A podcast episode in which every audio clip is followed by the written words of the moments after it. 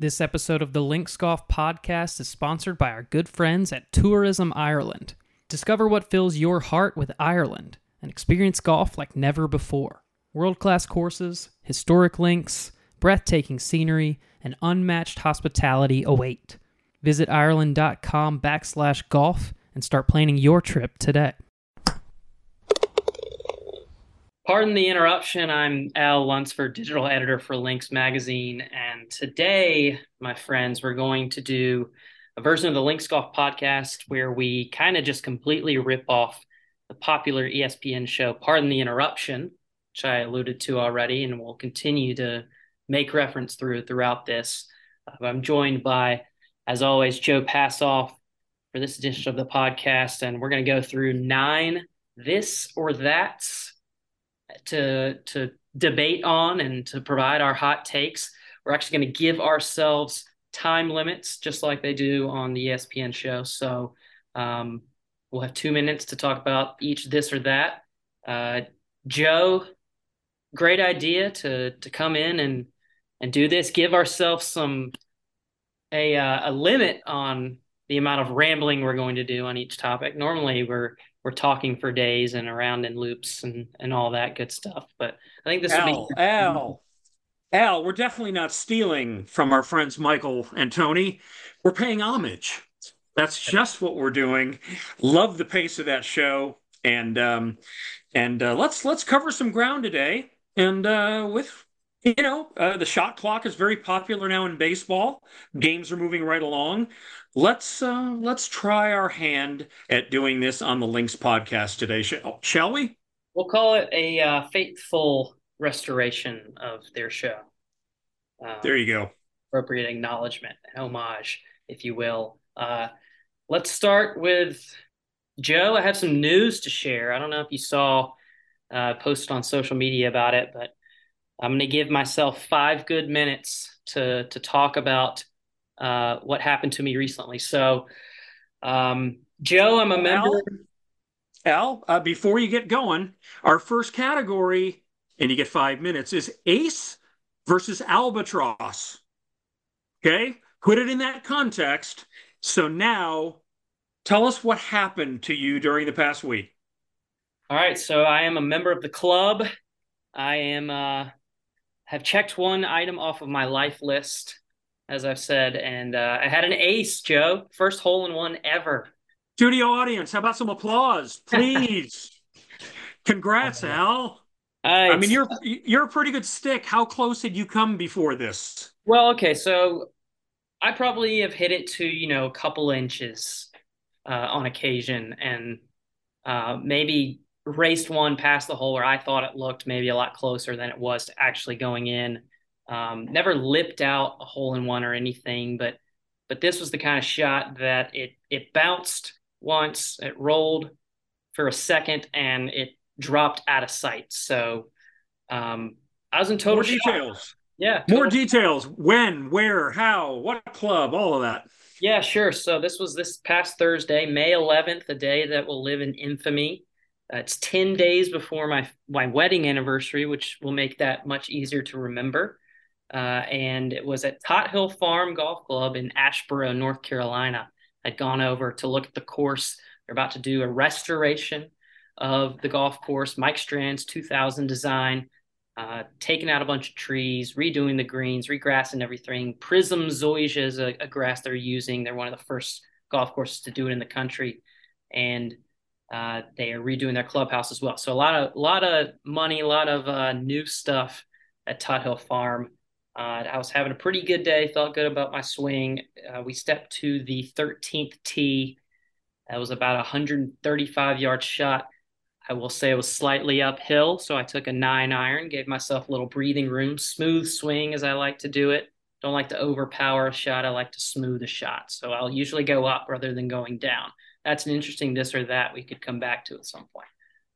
But um, you know, I it, it wasn't the the the perfect flush swing that you dream about. Uh, I, I kind of as soon as I hit it was asking for it to go. Uh, if you can believe that, didn't think it would actually make it there. Um, not struck perfectly. Uh, but as it was in the air, my playing partner uh, saw it online enough and and actually called it in the air. Said, "Be be a one." What he said. Robbie Wooten said that. So um, it did. I'm in the club. Uh, shaked a lot of hands since then. People congratulating me. It's a weird kind of feeling. It's like, okay, you got really lucky.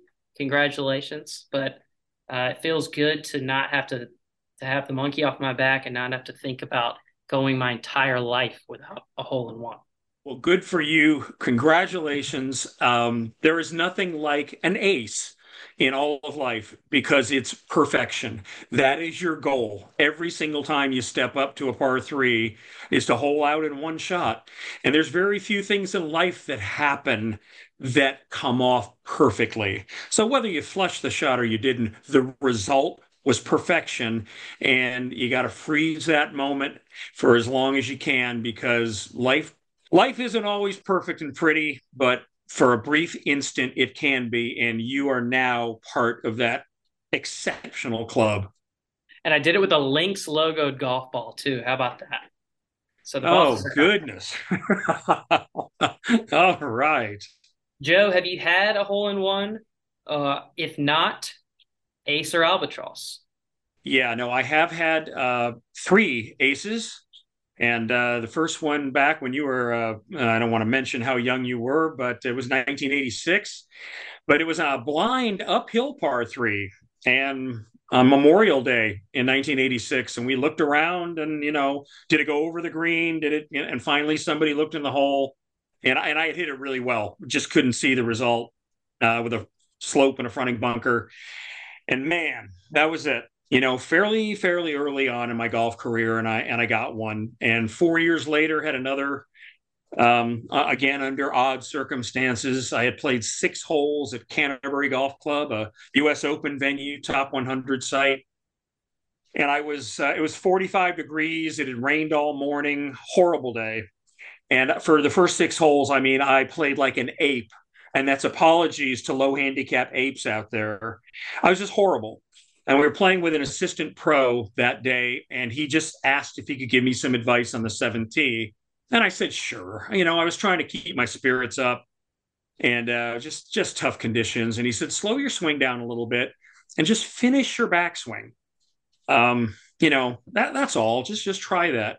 So okay, and we're downwind, 170 yards, six iron, and I slowed it down, finished the swing, and um, he had already hit it to six feet. The third, our third, hit it to eight feet, and my ball hit on the green and went sideways right into the cup for ace number two.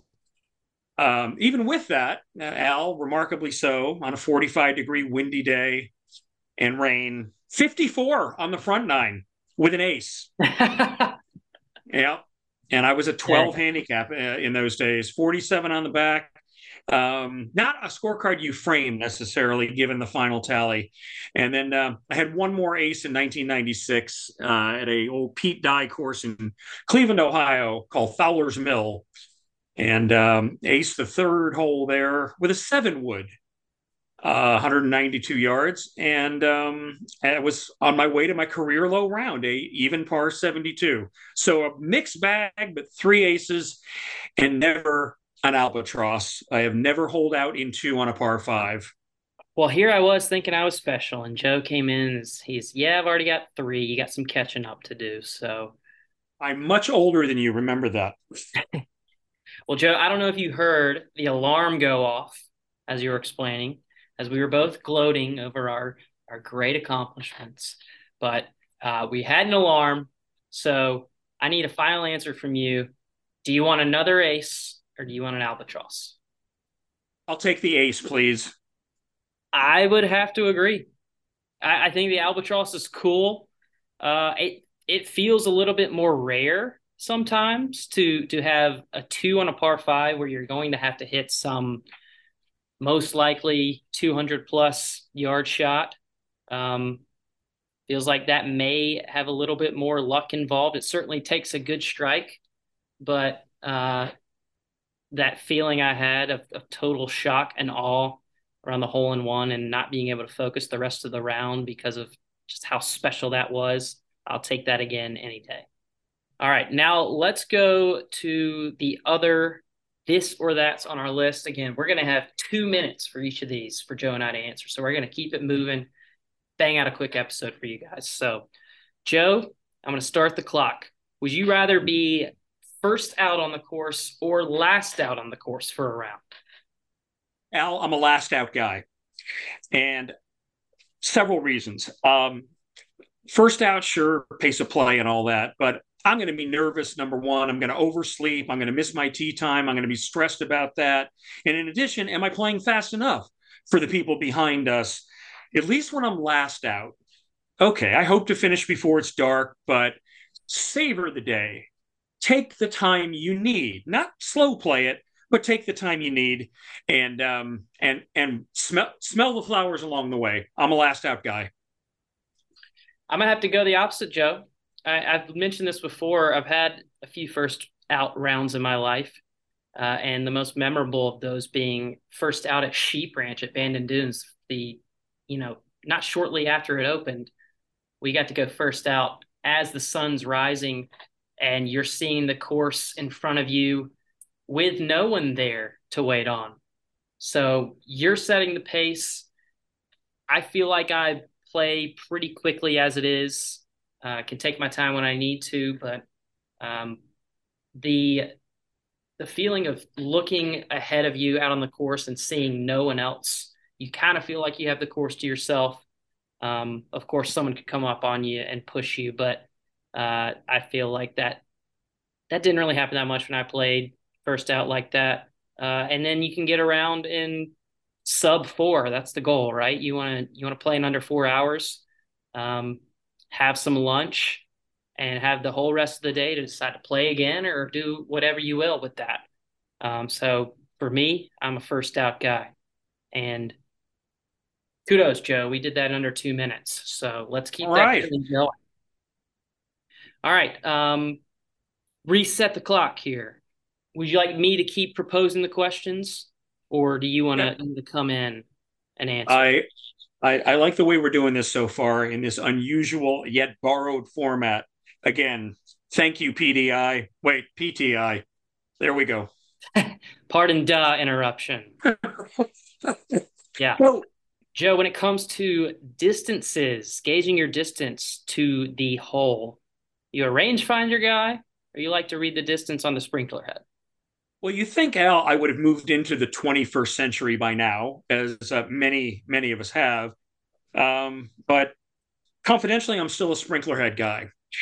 Uh, I, even though I like being last out, I don't take much time over the ball. I don't take any practice swings. Uh, it's just a waggle, get set. And I'm not quite good enough to care whether it's 137 to carry the bunker or 139, um, 155 to the pin or 157. So to me, getting that sprinkler head, just a quick glance, okay, here's what's going on with the conditions, here's what I need to do, waggle, hit. So, yep, uh, sprinkler head is perfectly fine for me, provided they're marked. And um, shoot, in my uh, in my adult life roaming around good golf courses. I even had two special experiences back in the 1990s. One was at San Francisco Golf Club, the other Royal St. George's in England. Neither of those golf courses had any markings, any yardage markings of any kind. And it had to be like Ben Hogan, you play by feel. And oh man, I wonder how far that drive really felt. Pull the trigger, hit your approach. Joe, I grew up without a rangefinder in my hand, and I looked at the sprinkler head, and that was good enough for me. And with that being said, since I've gotten a rangefinder, since I've known dialed in what the yardage is, I can't go back. I've tried. I, I used to be a middle of the green guy, and that was good enough to get you around and play a good round of golf. But there's something about knowing the specific number and trying to gauge exactly timer's going off, but trying to gauge, you know, how much room do I have in front of the flag? How much room do I have behind it? It's something I don't get the specifics on just from looking at the sprinkler head and the pin sheet. It's a lot of, you know, extra math. And I told myself I was done with math once I finished college. So give me the rangefinder. Just tell me what the number is and let me move on. All right. Uh, Joe, a lot of us dealt with this during the pandemic when we couldn't take the flag out of the cup while putting. Uh, that was a rule that was added in for, for lots of, of clubs out there uh, for no extra touching. Before or after that, are you a pin in or a pin out guy? Well, curiously, golf's governing authorities came in just before that, I think, and then gave us all the option of leaving the flag in, just the way it used to be. I think back in the 1960s and earlier, you'd see some old footage of people putting with the flag in.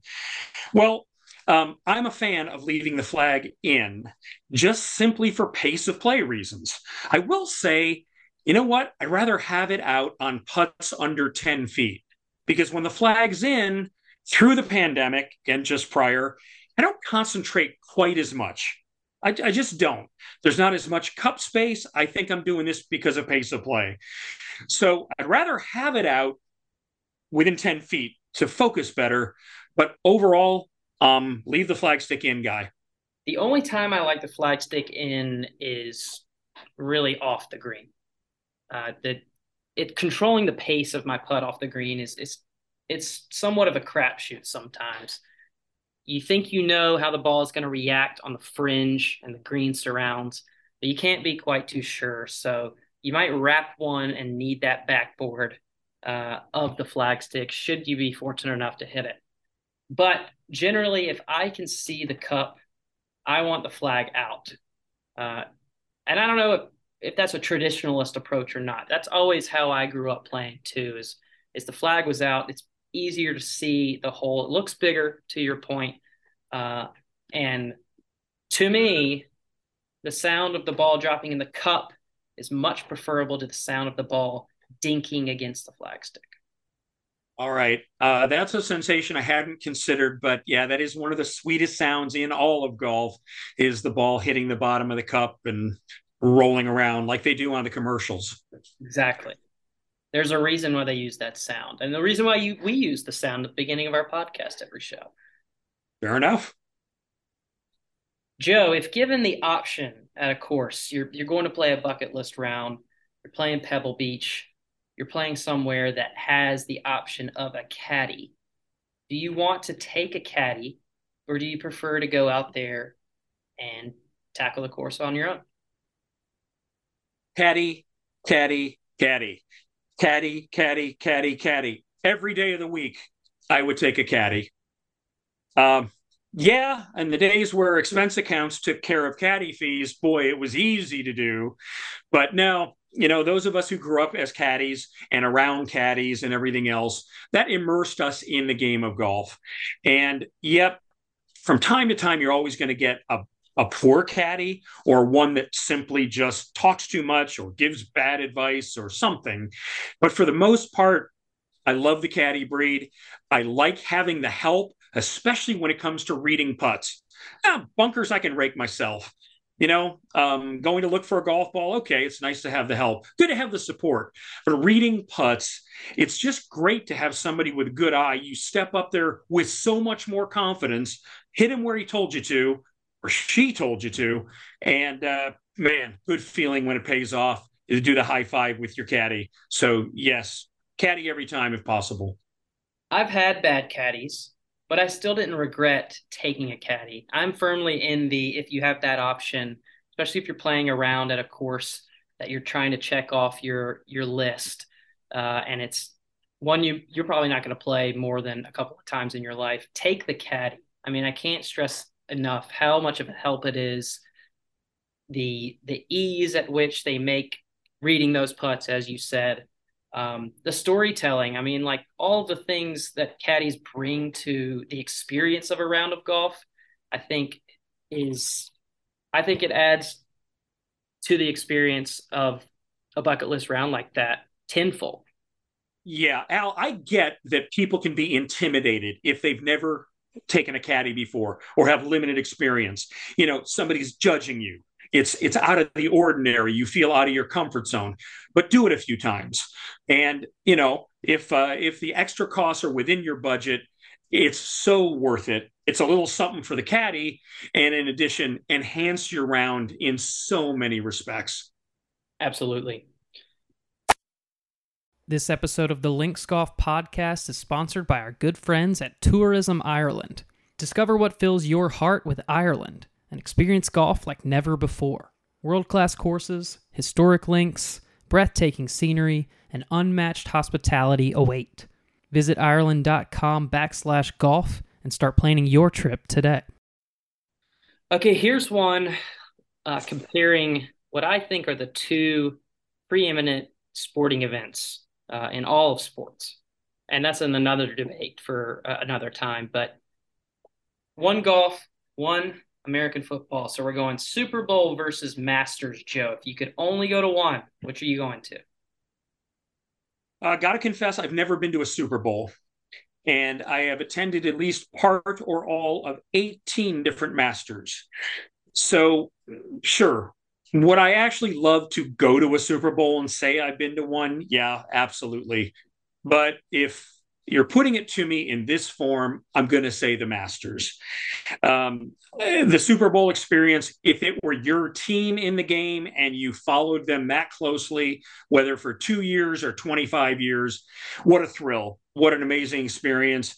There's no vibe quite like having a Super Bowl in your city, uh, as out here in Phoenix has happened a number of times. But oh, everything about the Masters. I'm never jaded about that experience. And it's perfection how it's put on. The aesthetics are incredible. The traditions actually go well beyond any sort of Super Bowl. Um, where Super Bowl is the height of commercialism, the Masters are anti commercialism. Give me the Masters.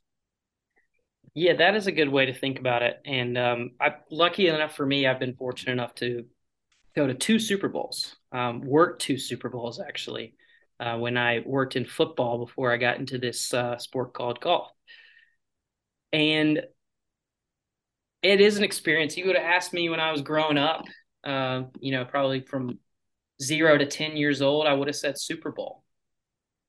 Now that I understand what the Masters is and what it represents, it's clear to me that going to the Masters is something you should never take for granted, um, no matter how many times you've been.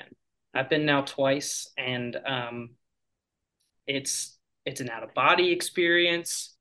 Uh, it is it feels like home and feels like Disney World at the same time. Uh, it's the ultimate ultimate event in sports, I think. Um, I don't know if you would put like the Olympic Games up there. Maybe that's a, a comparable, um, you know, a rarity in your life just to say you've been able to attend the Olympics. Uh, but the Masters is because of its exclusivity is is one of those all time want to attend once in your life and then want to come back the next chance you can get as fast as you can get it for me. Yeah, I'm I'm with you. I mean, I've been to World Series and All Star games and you know some other fun sporting events. Uh, of course, the rest of the world has the World Cup for soccer slash football, um, which is every bit their Super Bowl.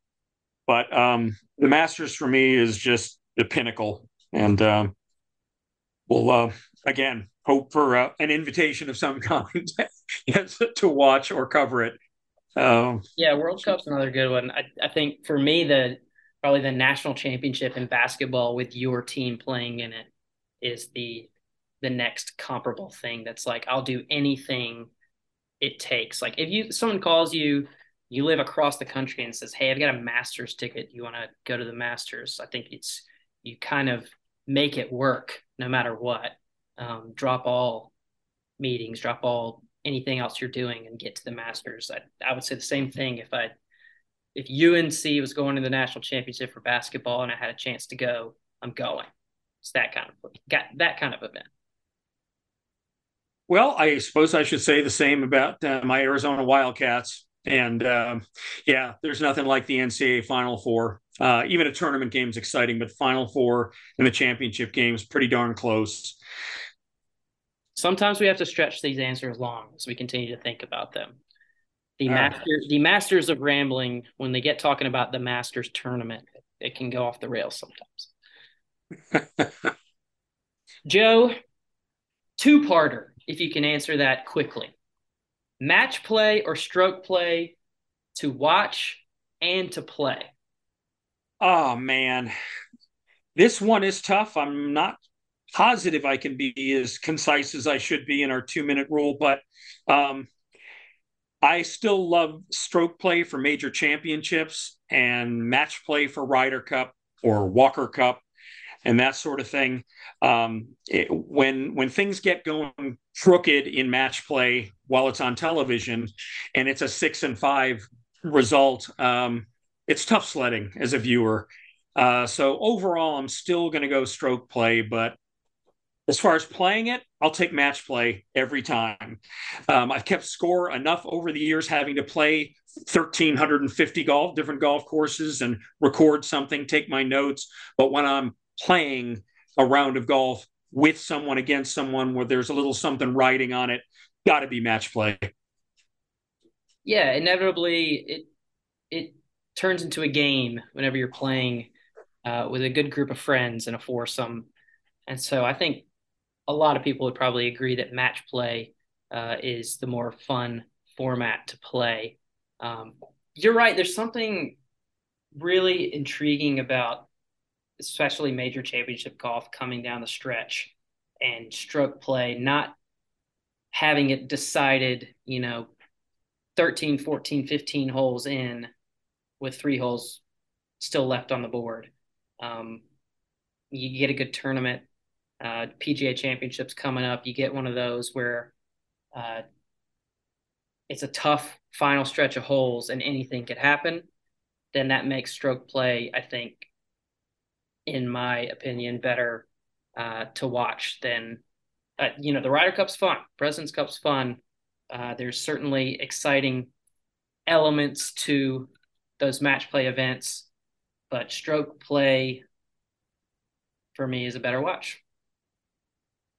Yeah, I mean, if somebody, you know, in match play, the strategizing that goes on. So, you know, your opponent hooks one into the woods. We're not sure where it is.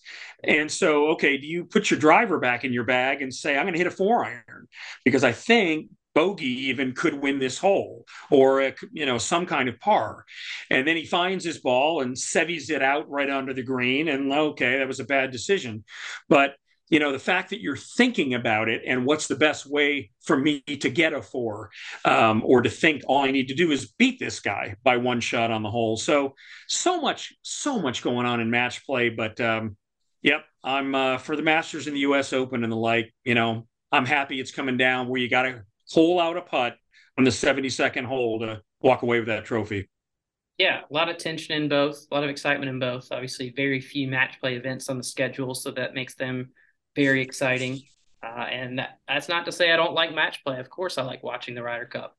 Um, but hey, you got to give a got to give an opinion here, right? You got to pick a side. So I'm going stroke play. All right, we've got a couple more here to reach our our nine this or that's. Here's an equipment one for you, Joe.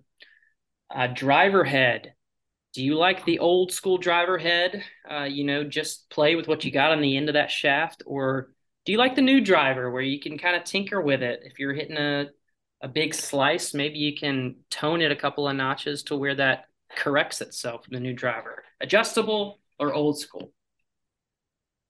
Yeah, call me old school.